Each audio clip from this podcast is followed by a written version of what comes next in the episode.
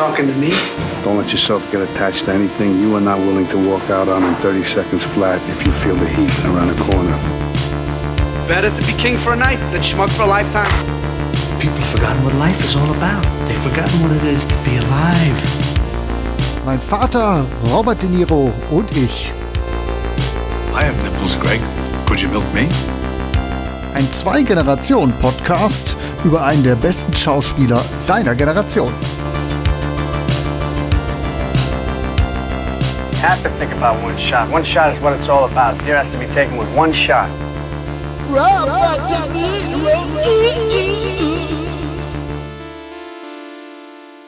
So, wir sind wieder drauf. Ja, hurra. Hurra, hurra. Vater ist da, Robert De Niro ist da, Sohn ist da. Alle da. Alle sind da. Selbst Martin Scorsese ist wieder da. Ja, genau. Haben wir wieder, äh, wieder mal eine Rosine und ich bin schuld. Ne?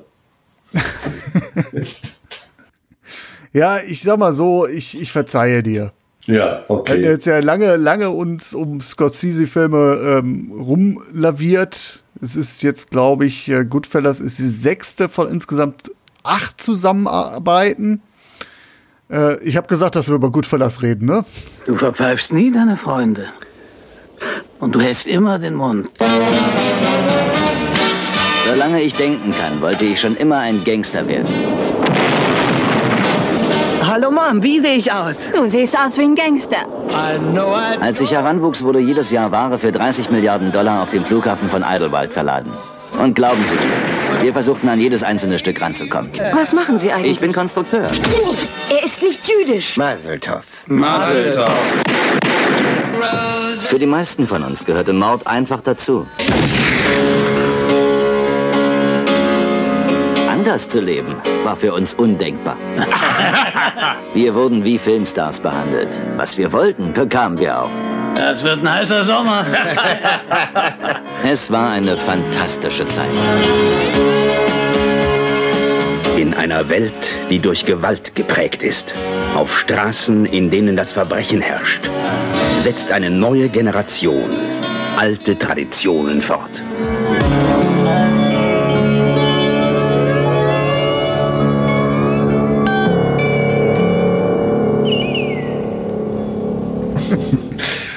Ja, ich weiß nicht, äh, haben wir bei letzte Woche angekündigt. Ne? Ja, genau, genau. Vielleicht, vielleicht einfach deswegen noch habe ich das so im Hinterkopf gehabt. Nein, Butter bei den Fische, wir nehmen zwei Folgen hintereinander auf. Vielleicht deswegen jetzt nicht ganz so auf den Punkt, die Anmod. Aber wie gesagt, sechste Zusammenarbeit, Goodfellas, Robert De Niro und Martin Scorsese. Wir haben schon besprochen Hexenkessel, Taxi Driver und King of Comedy. Ja. Jetzt kehren wir auch wieder zurück zum Genre der Mafia-Filme, die du, wie du mal gestanden hast, gar nicht so als dein Lieblingsgenre erachtest. Und dann kommst du mit Goodfellas um die Ecke. Was ist da los? Das liegt ja deu- eindeutig daran, dass äh, Robert De Niro ja auch äh, einer meiner Lieblingsschauspieler ist. Also haben wir dann ein Nicht-Lieblingsgenre mit einem meiner Lieblingsschauspieler. Und dann muss man sich natürlich entscheiden. Ist auch keine schlechte Wahl. Ich glaube, das war so, das war mein erster Gedanke, als du den Film genannt hast. Das war ja auch lange mein liebster Mafia-Film. Hat mich seinerzeit schon sehr beeindruckt, war wuchtig, impulsiv, zackig geschnitten. Ich weiß nicht, ob ich noch immer dazu stehen würde, aber darüber können wir ja gleich noch mal ein bisschen sprechen. Der Untertitel heißt Drei Jahrzehnte in der Mafia. Und die darfst du jetzt mal direkt zusammenfassen. Ah, ja, okay, stimmt. Ich bin, äh, bin dran, ne? Okay, also versuche ich das mal. Also wir reden über Goodfellas, ne? ein, wie du schon angekündigt hast, ein Mafia-Film. Ähm, Im Vorspann wird eingespielt, dass der Film auf einer wahren Begebenheit beruht. Ich denke mal, das wirst du re- recherchiert haben. Nicht in allen Details diesmal tatsächlich, aber tatsächlich, äh, das ist die Geschichte von Henry Hill und so ziemlich alles, was da stattfindet an Ereignissen und an Personen, die lassen sich auch in der Realität irgendwo wiederfinden. Ob das jetzt eine historisch korrekte Wiedergabe ist, Da lege ich jetzt mal nicht meine Hand ins Feuer. Es ist immer noch ein Unterhaltungsfilm, es ist kein Historienfilm, aber die Geschichte von Henry Hill, die gibt es so tatsächlich, den Typen gibt es wirklich, mit dem hat Robert De Niro auch im Vorfeld gesprochen. Der hat sogar eine kleine Rolle in diesem Film. Ich glaube, es ist, ist tatsächlich auch eine Buchverfilmung und der, der, der Autor des Buches ist auch Co-Autor beim Drehbuch gewesen. Genau, genau. Das äh, Leben von Henry Hill hat er dann aufgeschrieben. Äh, der Titel hieß Wise Guys. So sollte der Film auch heißen. Aber da es dann ähm, zu dem Zeitpunkt auch eine Serie gab, die Wise Guys hieß, hat man sich dann umentschieden, äh, den Titel in Goodfellas umzubenennen. Ja, so viel von meiner Warte. Ja, danke, danke. Ich, ich kann mich doch nicht verlassen, dass du da recherchiert hast, siehst du? Klappt doch. okay, also äh, wir haben gesagt, ein Mafia-Film, drei Jahrzehnte. Er beginnt, ich glaube, Mitte, Mitte der 50er Jahre und wird eben aus der Sicht von ähm, Henry Hill ähm, erzählt, gespielt von Ray Liotta. Und ich glaube, äh, in den 50er Jahren ist er, äh, ich glaube, als Elfjähriger startet der Film äh, und äh, mit einer der ersten Sätze ist so, die mir in Erinnerung geblieben ist, äh, solange ich denken kann, wollte ich immer Gangster werden. Und er, äh, Henry ist da eben fasziniert von, von diesem ganzen Gangstermilieu und äh, beobachtet alle, ähm, ist besonders beeindruckt von ähm, Jimmy Conway, gespielt von unserem Robert, Robert De Niro, der da schon ähm, aus seiner Sicht schon eine Legende ist und wenn er den Raum betritt, dann ja, kuschen alle, haben alle größtes Respekt ist halt sein ganz großes Vor Vorbild. Und Henry äh, fängt dann halt tatsächlich an, in der Mafia zu arbeiten, mit Botengängen und kleinen Gaunereien. Ähm, so ist die, die, die, die Anfangssequenz, ich glaube, die ersten 30 Minuten ist er als Elfjähriger. Dann macht der Film tatsächlich einen Sprung, so zehn Jahre, denke ich mal ungefähr. Und da äh, zeigt man, ist Henry schon etabliert in dem ganzen Clan, in der Familie.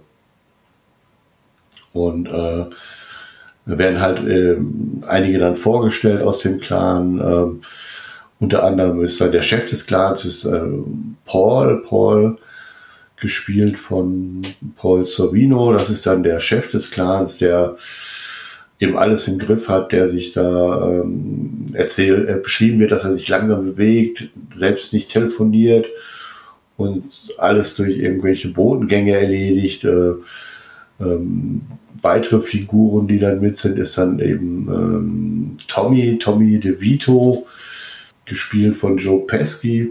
Er ist so eine der zentralen Figuren neben Robert De Niro, ähm, der halt dadurch auffällig wird, dass er sehr unberechenbar ist und immer wieder zu Gewaltausbrüchen neigt und ähm, auch mal aus, aus, äh, aus der Laune heraus äh, Leute umbringt, äh, sehr unbeherrscht und bringt halt immer alle wieder in äh, größere Probleme. Ja, im Prinzip wird dieser Film halt über die Jahre sehr, sehr äh, aus der Sicht von Henry erzählt.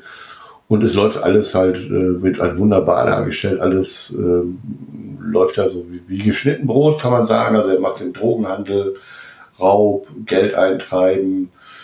Alle haben wenig Probleme. Also leben da eine goldene Zeit, äh, bis äh, sie dann tatsächlich bei irgendeinem Job, wo sie dann Schulden auftreiben, geraten sie wohl an jemand, dessen Frau, äh, glaube ich, FBI-Agentin ist und die bringt die tatsächlich vors Gericht und äh, zerrt halt alle, äh, alle vor Gericht und tatsächlich kommen dann äh, Robert De Niro und, und, und äh, Henry, also äh, Robert De Niro ist dann ja äh, Jimmy. Jimmy und Henry und auch Paul kommen dann in den Knast. Selbst da geht es dir nicht schlecht, weil die ja so einen extra äh, Bonus haben und alle bestechen und gibt lecker Essen. Gibt lecker Essen, äh, alles wunderbar. Und äh, es aber so, äh, als sie dann rauskommen, äh, gehen die halt weiter in das Drogengeschäft oder machen weiter Drogengeschäfte und Henry äh, rutscht halt auch immer mehr ab, er nimmt selber auch Drogen und das ganze äh,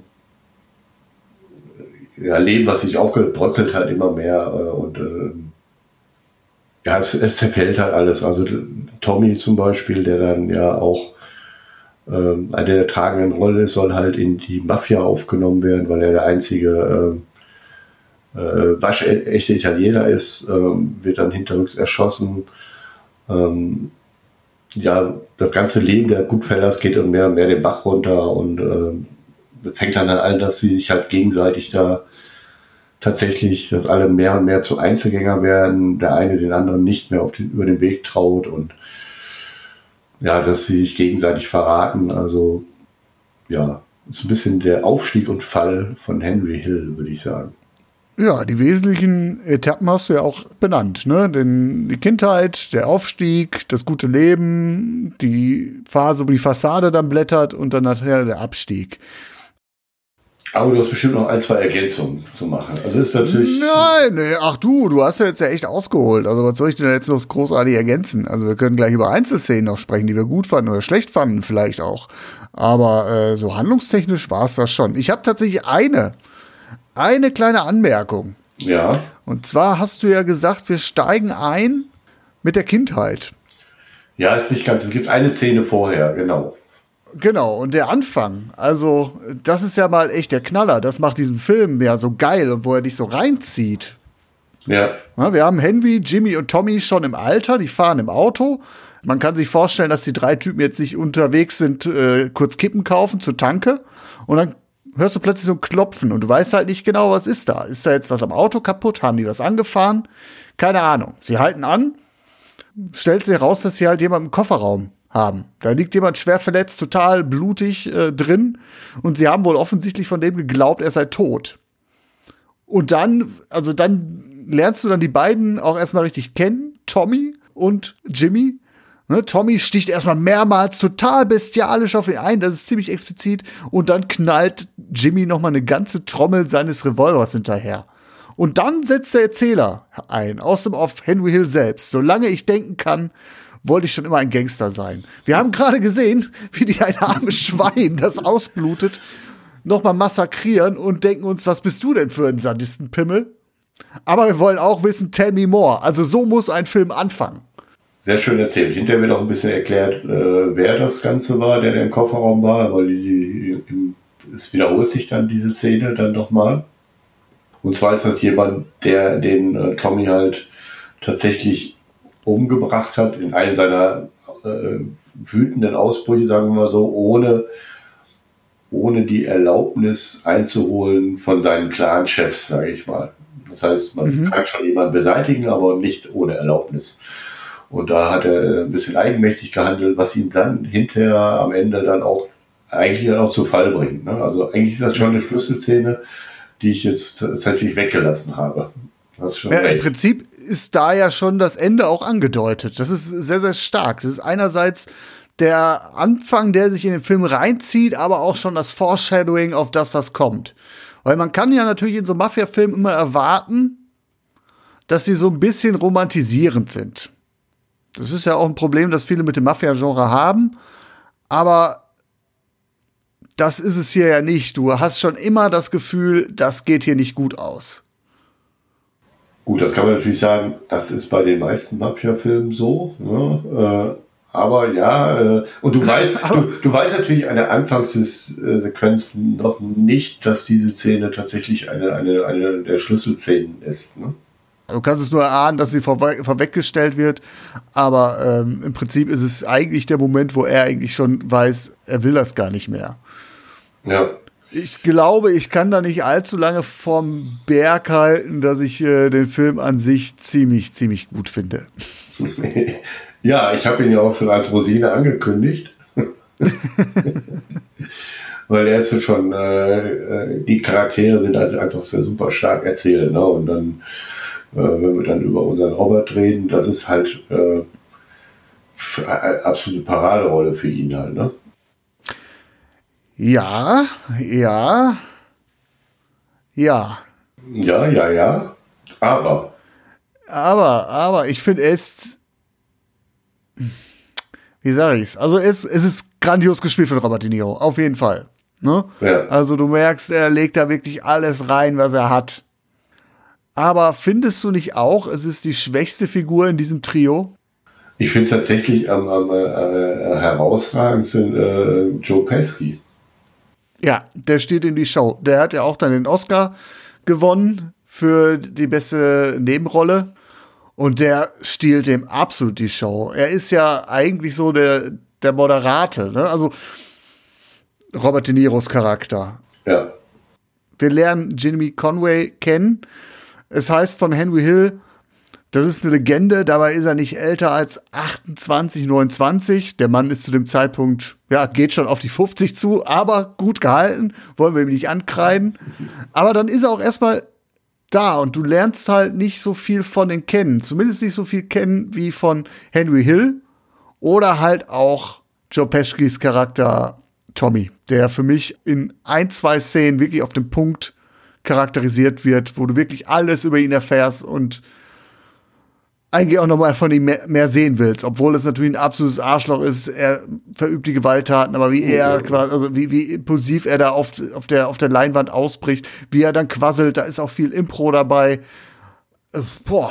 Also das ist schon stark. Da gibt es eine, eine, eine meiner Lieblingsszenen, das ist wirklich tatsächlich, weil er, er sitzt ja am Tisch und äh, erzählt und erzählt und alle hängen an seinen Lippen immer, halt. Er erzählt dann, Genau, und so geht's ja auch als Zuschauer. So geht's ja auch als Zuschauer und dann gibt's dann halt eine Szene, Szene, wo dann Henry Hill sagt, er wäre doch sehr komisch, ne?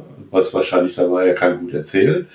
Und äh, er dann irgendwo in sich gekehrt ist und sagt, okay, was meinst du, ich wäre komisch?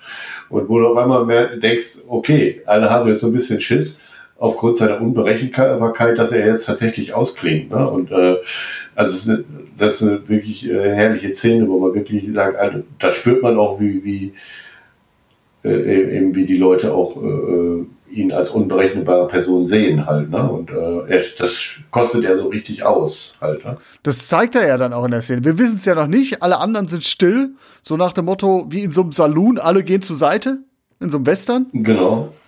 Und du denkst, was passiert jetzt? Und dann wird das ja aufgelöst. Henry Hill fängt dann an zu lachen. Ah, jetzt, jetzt hast du mich ja verarscht. Und Joe Pesci, ja, ja, ne? Da hast du dir die Hose gemacht, so nach dem Motto. Und dann kommt im nächsten Moment direkt der Kellner um die Ecke, der ihn irgendwie anmacht dafür, dass er doch mal jetzt endlich mal seine, seine ausstehende Rechnung bezahlen soll. Und dann kriegt er erstmal eine Flasche über den Kopf gezimmert. Genau.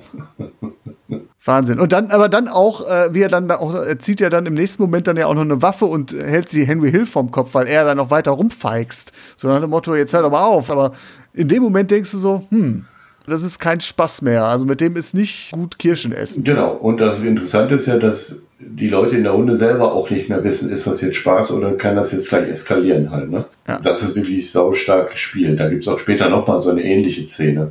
Wirklich komisch. Was heißt das? Ich bin komisch. Was? Komisch ist es. Du, du, du. Ist eine gute Geschichte, ist komisch. Du bist ein komischer Kerl. Was meinst du damit? Meinst du die Art, wie ich rede, oder was?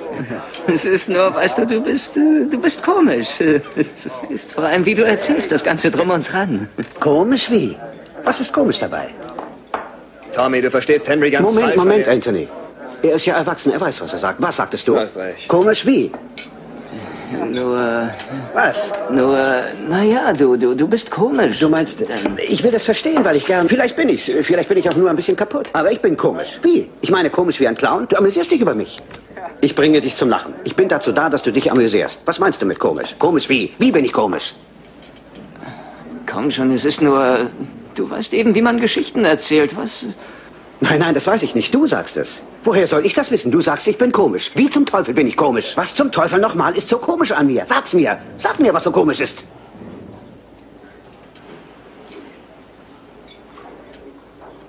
Zieh hier bloß endlich Leine, Tommy. Du Kuckuck-Arschloch. Fast habe ich ihn gehabt. Fast habe ich ihn gehabt. Das wäre ja noch schöner. Herumstottern und Mist erzählen. Frankie hat er gezittert.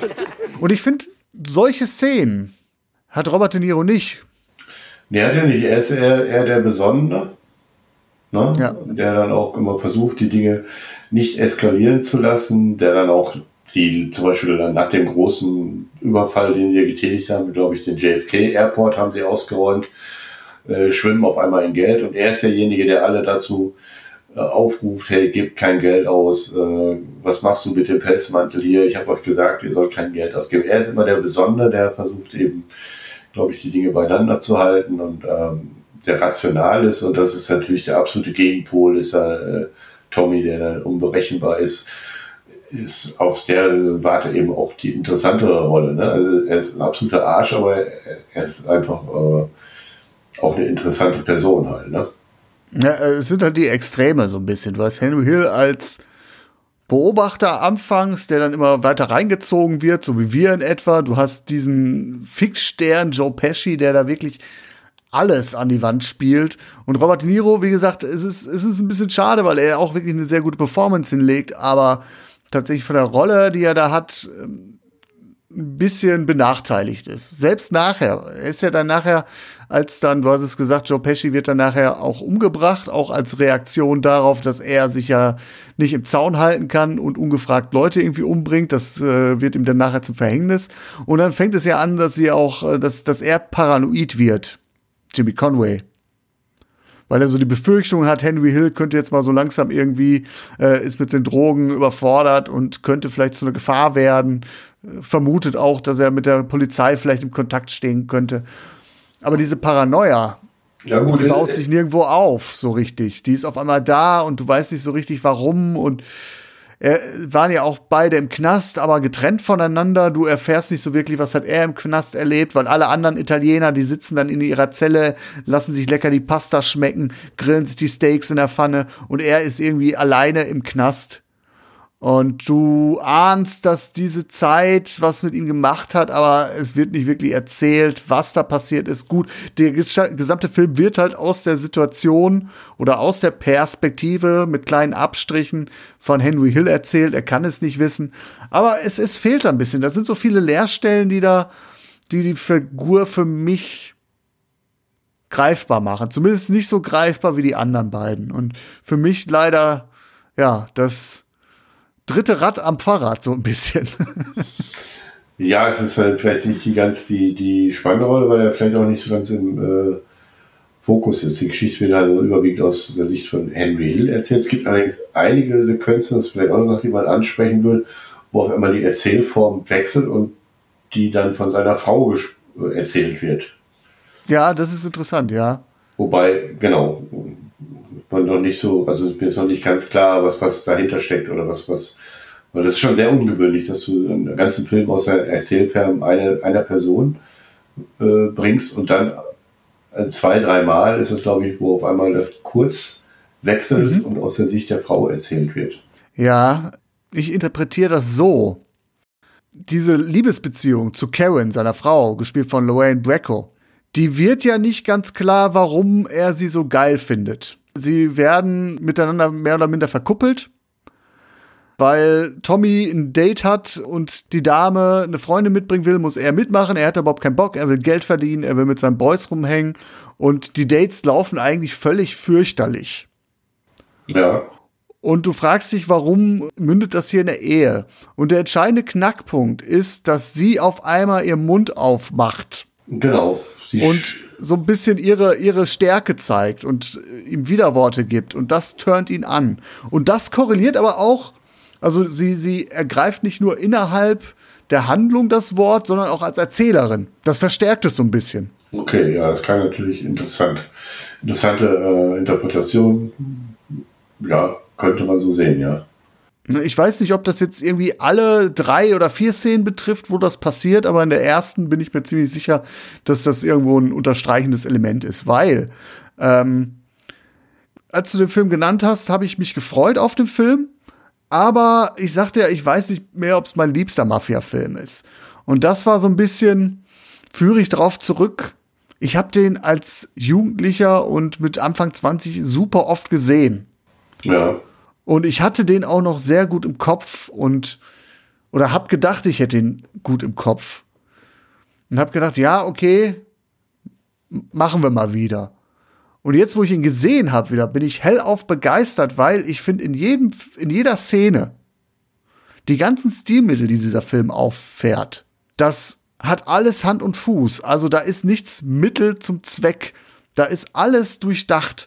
Du hast einerseits so diesen Flair von Hexenkessel, den wir noch kennen, von Scorsese, wo du Szenen hast, wo die einfach miteinander feixen, die, die Mafiosi und wird rumgealbert und rumgelabert und ne, schön Alpha-Männchen wird rausgehangen. Das, das fängt auch Goodfellas an, aber in Kombination mit einer, mit einer Inszenierung, wo mir echt die Spucke wegbleibt, wenn ich mir das alles mal so angucke, was da tatsächlich passiert. Also um vielleicht mal ein Beispiel zu nennen, ganz legendär, diese One-Shot-Szenen, diese zwei, sind es zwei Stück? Einmal in der Bar, einmal in der, im Restaurant. Du weißt, welche ich meine. Nee, noch nicht. Äh also, das ist eine der ersten Szenen, wenn es vom Übergang von der Kindheit in die Jetztzeit kommt, wo Henry Hill sich einen Namen macht. Ja. Dann gibt es eine One-Shot-Szene in der Bar. Also die Kamera, die Steadicam verfolgt Henry Hill von hinten durch die Kneipe. Oder das ist, glaube ich, hier noch aus der Ego-Perspektive. Mhm. Oder es wechselt so ein bisschen. Und das ist in einem, eine Szene, die in einem durchgedreht worden ist. Das Also- ist heutzutage ein absoluter heiliger Gral. Heute ein Film ohne One-Shot-Szene ist kein Film. Meinst du, wo die ganzen äh, Charaktere vorgestellt werden? Die, gan- wo die ganzen Gangster vorgestellt werden. Ja. Genau, das ist eine lange Szene. Und du siehst das so halb aus seiner Ego-Perspektive, du siehst das zum Teil so von, von hinten. Und er läuft da einfach durch den Laden und die ganzen Mafia-Gangster werden namentlich vorgestellt. Sie grüßen in die Kamera oder werfen uns irgendwelche wissenden Kommentare zu. Und das zeigt alles. Also, das ist nicht nur irgendwie eine fancy Szene. Das soll halt einfach zeigen, wie verzweigt, wie groß das ganze Business ist. Ja, es sind viele Charaktere, die da nur angerissen werden, ne? aber man hat direkt. Die zum Teil ja auch gar nicht wiederkehren. Genau, ne, Das man- sind zwei, drei, die wir noch näher kennenlernen. Der Rest ist eigentlich völlig egal. Aber du denkst dir erstmal, wow, wir Scheißer sitzen auf unserem Sofa mit unserem Kackjob und die leben das gute Leben. Genau, das so wird es auch ein bisschen dann geschildert. Ne? Das, äh, So wird's ja auch, glaube ich, ausgesprochen, wenn die dann am Tisch sitzen. So, wir fühlten uns wie die Könige und die ganzen Penner, die uns den Müll wegräumen und äh, was weiß ich, uns die Zeitung bringen. Genau. Die haben, das sind doch alles, die haben keine Eier. Genau, er genießt das ja schon als Elfjähriger, dass er dann, wenn er in den Laden kommt, als erster bedient wird und immer vorgelassen wird und äh, Mehr Geld hat an seinen Vater. mehr Geld als sein Vater. Äh, ich glaube, es gibt halt eine Szene, wo er dann quasi von seinem Vater verprügelt wird, weil er äh, von der Schule äh, einen Brief bekommt, dass er quasi so und so lange nicht mehr in der Schule war und fortan äh, suchen die dann halt den Postboten auf und äh, bringen ihm erstmal bei, dass er keine Post mehr von der Schule abliefern, abliefern darf. Ne? Was dahin mündet, dass die Familie überhaupt keine Post mehr bekommt. also schon, äh, schon, ja, ja, und dass man dann als Jugendlicher dann, äh, wenn es jetzt auch autobiografisch ist, dann da irgendwie drauf abfährt, dass man auf einmal, äh, man ist auf einmal wer, man ist in der Familie integriert, alle achten ein, alle haben Respekt, äh, keiner packt dich an. Äh, das äh, kann mir schon vorstellen, dass man da sehr leicht verführt ist, äh, damit zu spielen. Ne? Ja, total. Also die Faszination, die er da empfindet, so der, wie der Film das erzählt, kann man sie ja auch nachvollziehen. Ne? Ja, genau. Also er lebt da mit seinen Eltern in einer kleinen Wohnung mit sechs Geschwistern und ja, also das ist schon alles sehr, sehr trostlos dargestellt. Auch da, wenn er dann da sehnsüchtig aus seinem Fenster rausblickt auf die Mafiosi, die draußen auf der Straße stehen, er drin. Ne? Die, die Fenster so sehen aus wie Gitter, weil die Jalousien so halb zu sind. Also das, das symbolisiert, dass er, dass er gefangen ist und draußen die, die sind frei und das, das, das meine ich halt mit so, also alles, was der Film zeigt und sagt, das hat alles irgendwo auf der Beziehungsebene, auf der Inhaltsebene, alles irgendwo seine Ankerpunkte. Ja, also wenn, wenn ich jetzt noch mal an die, an, die, an die zweite Szene denke, diese zweite One-Shot-Szene, die ich noch beeindruckender finde, im Nachtclub, was dir in dieser einen Szene alles gesagt wird, wenn du das vor Augen hältst. Also wir haben dann die Situation, dass Karen und Henry dann doch zusammenkommen und sie lernen sich dann doch kennen und genießen dann ihr erstes Date miteinander. Und dann siehst du die beiden, wie sie halt vorfahren zu so einem Nachtclub und Henry führt seine Frau ins Leben ein. Das soll diese Szene so komplett einmal einmal so zusammenfassen. Wo die, wo, die, wo die erstmal da hinten durch den, den, durch den Hintergang genau. gehen an allen vorbei, er wird überall durchgelassen. Die bauen den neuen Tisch auf. Äh. Genau, genau. Also er kann hinter jede Fassade blicken. Er kriegt einen extra Tisch in vorderster Front. Die Leute um ihn herum, die, die wagen nichts zu sagen, obwohl sie überhaupt keinen guten Sicht mehr haben, weil sie, weil sie den, den Tisch vor die Latüchte gestellt bekommen. Das, das ist total meisterhaft, finde ich. Also gleichzeitig hat die Szene dann auch noch mal so ein bisschen etabliert diese Szene auch die die, die Beziehung zwischen den beiden, die auf einer Lüge fußt. Ne? Karen fragt Henry, was er denn beruflich mache. Und er sagt sowas wie, wie Baugewerbe oder wäre irgendwie Gewerkschafter oder so. Und aus dem Off hört man so Trommelwirbel.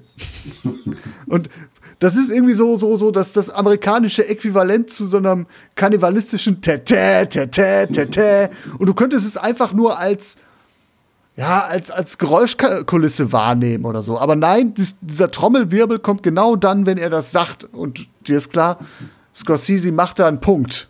Ja.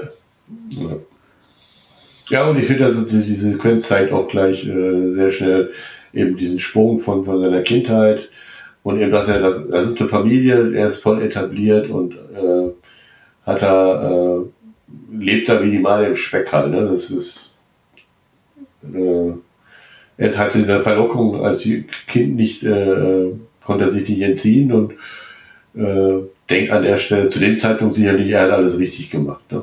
Er hat es geschafft, genau. Also es unterstreicht ja auch nochmal die Kameraführung, die ihn genau immer in der Mitte behält.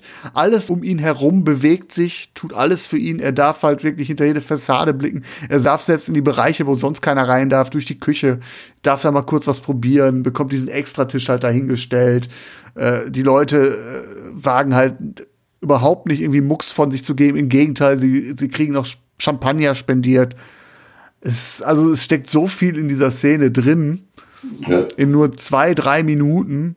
Das ist, bah, das ist, das ist klasse. Und das zieht sich halt durch den Film durch, wo du am Anfang diese langen Szenen hast. Nachher, wenn er dann äh, sein, sein Drogengeschäft auf eigene Faust durchzieht, das ist ja dem Pauli, dem, dem Mafia-Boss gar nicht recht. Nee, da haben sie, haben sie ja so ein bisschen hintergangen an der Stelle, gemeinsam, ne? Also Jimmy und, und äh, Henry, ne? Ja, genau. Das ist so eine kleine Parallele, wo der Pate ja auch immer sagt, ich will nicht, dass wir mit Drogen unsere Geschäfte machen. Äh, in die ähnliche Richtung schlägt sie ja auch aus. Und aber dann, wenn diese Szene dann, also wenn, wenn diese Episode beginnt, dann hast du keine langen Szenen mehr. Dann hast du nur noch kurze, zackige Schnitte. Auch die Musik, die wechselt zeitgemäß. Also du hast vorher diese 50er Jahre Mucke, die so ein bisschen ne, alles auf auf auf äh, Wirtschaftswunder und Romantik und ne, Good Life ausgelegt ist und dann hast du dann die, die Stones beispielsweise, so richtige Drogenmucke, die halt unterstreichen, wie er dann noch mal abdriftet. Also auch der Schnitt unterstreicht einfach, wie wie in welchen kurzen Aufmerksamkeitsspannen er eigentlich nur noch denkt. Ja. Und kommt halt eben auch äh, aus meiner Sicht eben zu diesem klassischen Szenen, wo er dann Paul, Paul nochmal um Hilfe bittet, der ihn dann quasi, ja eigentlich, was er gibt, ich glaube 3200 Dollar gibt er noch in der Hand und hat ihm, sagt ihm auch, dass er ihn jetzt fallen lässt. Ne? Und äh, auf der anderen Seite ist dann äh, Jimmy, der ihn immer mehr misstraut und immer, ja letztendlich, das ist ja in dem ganzen Film auch so, bei der ganzen äh, heilen Welt, die da gezeigt wird, wird aber auch gezeigt, wie sehr dein, dein, dein Leben da am seinen Faden hängt. Also wie schnell man da in Ungnade fallen kann und dann aussortiert wird und sich in irgendwo in, in irgendeinem Graben wiederfindet. Da gibt es ja auch mal so eine Szene, wo die da mal richtig aufräumen, wo dann minutenlang nur irgendwelche Leichen gefunden werden. Ne? Ja, das kann man relativ genau beziffern, wann das losgeht. Und zwar genau nach einer Stunde löst sich das auf. Und das ist tatsächlich dann auch der Punkt, wo dann die Eingangsszene nochmal zum Tragen kommt, wo Joe Pesci den äh, Mafia-Boss, der gerade aus dem Knast kommt, der ein paar Witzchen über ihn reißt, dann äh, niederstreckt. Also, also was heißt niederstreckt? Der prügelt ihn wirklich zu Klump. Ja. Und auch da wieder, also das ist, also das ist nicht schön, das zu sehen.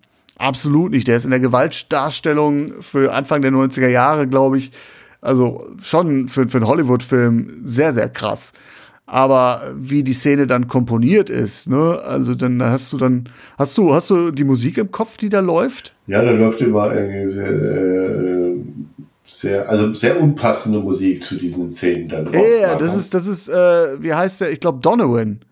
Wie heißt der Song? At Atlantis, kann das sein? Also sie Down below the ocean.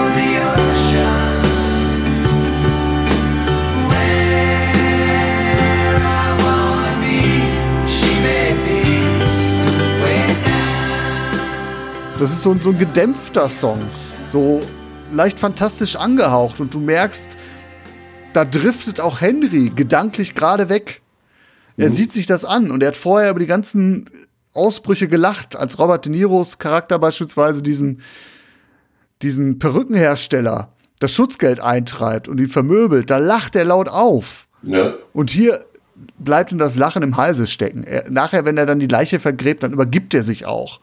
Das ist halt, das ist da, wo sie äh, nicht vergraben, sondern wieder ausgraben. Ne? Also sie merken, dass der, der Typ wird halt ja, wird vermisst und, und äh, sie wollen auf jeden Fall ihn irgendwo, warum auch immer, wieder ausgraben, aus Angst, dass er gefunden wird und der mit ihnen in Verbindung gebracht wird. Stimmt, stimmt, so, so war das. Aber du merkst, er, er kotzt gerade das Leben aus, was er gerade führt.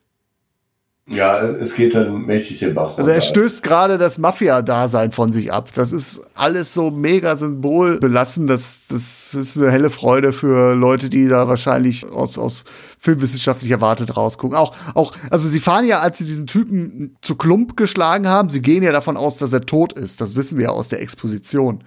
Fahren sie ja nicht direkt in den Wald, sondern fahren dann noch mal kurz bei Tommys Mama vorbei und lassen sich da Pasta auffahren. Und dann fährt die Mama da ihr, erzählt dann so ein bisschen und dann zeigt die, ach übrigens, ich habe gemalt.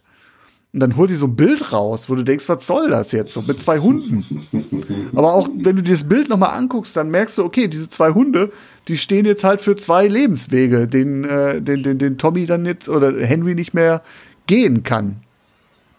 Ja, okay, das habe ich jetzt vielleicht nicht ganz so interpretiert, aber ich sehe schon. Was äh, übrigens, äh, ich glaube, die Mutter von Tommy ist die Mutter von Martin Scorsese. Ja, ja, ja, genau. Ja. Ich meine, die hätte ja schon in Taxi Driver einen kleinen Auftritt gehabt und ja. irgendwie süß, ne? Sie weiß so nicht wirklich, was ihr Sohn so macht. Denkt, glaube ich, er ist da irgendwie im hoch angesehenen Beruf. Genau, ist ein guter Kerl und er respektiert seine Mutter. Ja. Ne? Wie so ein kleines Muttersöhnchen halt, so ein bisschen halt. Ne? Äh, jetzt nicht unter Kartoffel, aber er respektiert seine Mutter und äh, liebt sie auch und, und er, er, tut halt so, als ob er keiner äh, Fliege was zu Leide tun könnte. Ne? Also wenn man ihn da so im, im, im, Umfeld seiner Mutter so erlebt hat. Ne? Das ist ein komplett anderer Mensch. Ja. Also er ist, also haben wir am Anfang schon erzählt, er ist so, glaube ich, die imposanteste Erscheinung in dem ganzen Film. Ne? Auch. Ja, ist eine Urgewalt. Dafür, dass er so klein ist. Ja. Aber man sagt ihm ja nach, dass er auch so ein bisschen cholerisch ist und äh, dass er sich auch oft selbst spielt in diesen Filmen. Es gibt ja äh, tatsächlich mehrere Filme, äh, wo er so äh, ähnliche Charaktere spielt. Ne? Ich fand einfach diese Szene da unglaublich, wo er dann äh, diesen Kellner dann, äh, weil er ihn vermeintlich immer ignoriert und nicht, äh, nicht schnell genug bedient, einfach mal aus Versehen in den Schuh, Fuß schießt. Ne? Mhm und dann gibt's halt also diese Szene, wo dann quasi Tage später der Kellner tatsächlich mit dem Verband äh, wiederkommt und dann zu Recht ein wenig angesäuert ist und äh, das sich auch anmerken lässt und auch äh, dann irgendwelche schnippische Bemerkungen macht und äh, Jimmy dann äh, Tommy so im Spaß hat und das lässt du dir wirklich äh, gefallen und so. Und äh, so aus Spaß will ihn so ein bisschen aufziehen und er, er dann tatsächlich sagt, äh, nee, eigentlich nicht und er schießt ihn dann. Ne? Also, also, unglaubliche Szenen, die, die, die er da hat, muss man echt sagen. Obwohl das natürlich absolutes, äh, absolutes Arsch sind aber auch dann die, aus meiner Sicht, so die imposantesten und einprägsamsten Szenen des Films. Ne? Ja, ist eine Eruption. Der Film ist nicht arm an Höhepunkten, aber das sind tatsächlich dann wirklich so, wo du einfach da sitzt und denkst, meine, meine Fresse. Ja. Und ja, alle wissen nicht, und dann äh, Jimmy nur sagte, das war doch Spaß, ne? Äh, und eben das zeigt nochmal die ganze Situation, unterstreicht, wie unberechenbar er dann auch ja. letztendlich ist. Ja, aber auch tatsächlich, dass du in diesem Business, da gibt's keinen kein Spaß in Wirklichkeit. Ja, ja. Ne? Also alles, was sie machen, äh, die Gewalt, die Verbrechen, das ist A, kein Spaß und B, dieses ganze Gehabe. Da geht's ja dann auch um Hierarchien und Hackordnung und sowas. Das ist, also auch da kommt hervor, dass es halt auch kein Vergnügen ist. Ja, ja, da gibt's tatsächlich auch so eine Szene, wo, wo auch dann eben der, der Typ da, äh, einer der Typen da äh, um die Ecke gebracht werden soll, wo letztendlich äh, Henry das ahnt, äh, dass der auf der auf der Liste steht und dass er äh, abgewehrt werden soll. Er den aber wohl sehr sympathisch findet, doch immer wieder schützt oder versucht zu schützen, dass er den Leuten jetzt nicht auf den Keks gehen soll. Mhm. Und dann gibt es ja die Szene, wo er dann vermeintlich meint, okay, der Typ ist gerettet. Ne, da sitzen die abends da so zusammen und äh, das er, ist wieder dieser. Er, er, ähm, gesch geschafft zu haben, dass äh, der Typ sicher wäre. Und da gibt es ja die nächste Sequenz, wo die auf dem äh, Hinterhof ihn einfach äh, im Auto abstechen. Äh, das ist, äh, zeigt einfach so dieses Menschenverachtende und wie, wie dünn das Eis ist, auf dem die alle sich bewegen da. Ne? Ja, das passiert dann da schon ziemlich beiläufig. Genau. Wenn das alles vorher alles irgendwie eruptiv war und so Höhepunkte zum Schluss, die Morde, die sind einfach nur so irgendwie wie so lästig, so eine lästige Pflichtaufgabe, die man mal eben so machen muss. Ja. Das ist schon, boah. Ja. Da gibt sich der Film dann doch keine Verklärung hin. Ne? Alles, was vorher alles Glanz und Gloria war, das ist nachher nur noch ein Trümmerhaufen. Genau, bis hin zu den Szenen, dass sie sich ja gegenseitig dann halt nicht mehr trauen und, und gegenseitig verraten und jeder ist sich dann irgendwo nur noch selbst der Nächste, ne? Ja. Mündet ja halt darin, äh, weiß ich, ob wir den Schluss auch noch erzählen sollen, jetzt haben wir ja so viel gespoilert, können wir auch noch, ne? Ja, bei einem 30 Jahre alten Film können wir ruhig mal. Genau, mündet ja darin, dass er, äh, Henry dann als letzten Ausweg dann sieht, dass er äh, die Kollegen an die Polizei verrät und sich in ein Zeugenschutzprogramm begibt. Mhm. Und dann äh, quasi einfach gegen alle auspackt, äh, auf dem, im Gericht auf sie zeigt und äh, ja, dann in ein Zeugenschutzprogramm kommt und dann gibt es ja die letzte Szene, dass er dann, wo er dann so, so, sagt, dass er jetzt dann doch das langweilige Leben eines Spießers führen muss. Ne? also sehr starker Film. Sind wie lange geht der? Knapp zwei Stunden. Ne? Ein bisschen mehr, ich glaube zweieinhalb, ja. Ja, ist aber schon eine Menge reingepackt. Ich vergleiche das jetzt mal so ein bisschen mit dem Paten 2, den wir geguckt haben, wo das ja alles viel gemächlicher abläuft. Aber die Themen ja ähnlich sind, ne? Verrat, also Aufstieg und Verrat und die Paranoia, wenn wir an äh, Al Pacino denken in seiner Rolle als äh, Michael Corleone sind zwei unterschiedliche Ansätze, ne? Ja, ist da jetzt auch nicht so in zwei, nicht direkt vergleichbar, ist also nicht so in zwei äh, Zeitepochen, die hin und her wechseln. Das ist alles schon stringent und chronologisch so ein bisschen, bis auf diese eine Szene tatsächlich am Anfang, ne? Ja. Ansonsten ist der Film relativ chronologisch. Ja, aber, aber so, so von, von den inhaltlichen Themen ist er schon ähnlich. Nur nochmal, also was auf, auf, auf elf gedreht, 90er Jahre. Also das ist, ich glaube, Goodfellas ist sicherlich neben der Pate einer der einflussreichsten Gangster-Mafia-Filme. Vorbild für alle anderen und auch wenn man jetzt so mal an Serien denkt, wie, wie die Sopranos oder so, da ist, glaube ich, Goodfellas gehört zur Bibel, wenn man einen Gangsterfilm dreht. Ja. Vielleicht geht mir das sogar tatsächlich zum Schluss einen Tacken zu schnell. Das ist so vielleicht. Der Abstieg. Der Abstieg, ja. Ja, man hätte vielleicht eben noch ein Stündchen dranhängen können. Ne? Also man hat sich jetzt nicht gelangweilt oder so. Ne? Deswegen bin ich mir halt nicht sicher, ob das jetzt eine, ein Kritikpunkt ist oder ob da nicht die Sehnsucht drin steckt, einfach nur mehr gesehen zu haben. Kann ich nicht ganz benennen. Ja, weiß ich jetzt, kann ich. Es ist alles so ziemlich gut nachvollziehbar von der Sehnsucht da dazuzugehören und dann äh, die Sehnsucht nach dem normalen Leben dann nachher dazugehören und danach jetzt irgendwie zu sagen, okay, ich will dann wieder raus aus der Nummer, weil das alles äh, zu heavy wird und er eben, ja gut, er hat natürlich ein massives Drogenproblem, ähm, sieht da auch keinen Ausweg mehr da halt, aus der ganzen Nummer. Ist aber heile, heile rausgekommen, ne? Am Ende. Überlebend. Ja, gut. Äh, Zeugenschutzprogramm, ein Pipapo, ne? Ja, ich glaube. Man hat auf jeden Fall was nach diesem Leben zu erzählen. Das auf jeden Fall. Ich glaube, man konnte raushören, dass wir den Film nicht ganz so schlecht fanden. Haben wir denn was auf der Nicht-Haben-Seite? Ich, ich überlege ja, ich bin ja so ein Nitpicker, ne? Also ich bin gewohnt oder bekannt und berüchtigt dafür, dass ich immer irgendwie noch ein Haar finde. Aber ehrlicherweise, abgesehen davon, dass ich anfangs so das Gefühl hatte, ja, hm, muss ich den noch mal gucken, äh, bin ich als Besseren belehrt worden. Fand den wieder mega geil. Ich äh, weiß nicht, vom, vom, vom Gefühl her finde ich Casino, oder zumindest war mein erstes Gefühl vor dieser Sichtung, dass ich Casino noch einen Tacken stärker finde. Aber ich bin mir jetzt gerade nicht so sicher, weil ich Casino jetzt nicht gesehen habe. Ich habe tatsächlich bei mir festgestellt, dass ich so die eine oder andere Sequenz, glaube ich, vermischt habe vom Casino. Ja, wahrscheinlich die Ausbrüche. Äh, genau, ein bisschen. Äh, Am Maisfeld. Die größte Überraschung, ich habe den Film, weiß ich ich habe den jetzt auch nicht äh, vor kurzem gesehen, aber das ist auch schon wieder ein paar Jahre her und äh, weiß ich nicht, drei, drei, vier Mal werde ich ihn gesehen haben schon. Und die größte Überraschung war für mich tatsächlich Joe Pesci, dass er wieder abserviert wurde. Das habe ich anders in Erinnerung gehabt. Und da glaube ich, verwechsel ich die beiden Filme. Ja, das mag sein. Müssen wir mal dann. Wir können, wir, wir können uns hinterher darüber unterhalten, welcher der bessere ist von den beiden. Ja, sollten wir, sollten wir uns nochmal warm halten, diese Frage, auf jeden Fall. Ja, ich habe da auch nicht viel dran auszusetzen, außer dass er vielleicht am Ende ein bisschen kurz geraten war.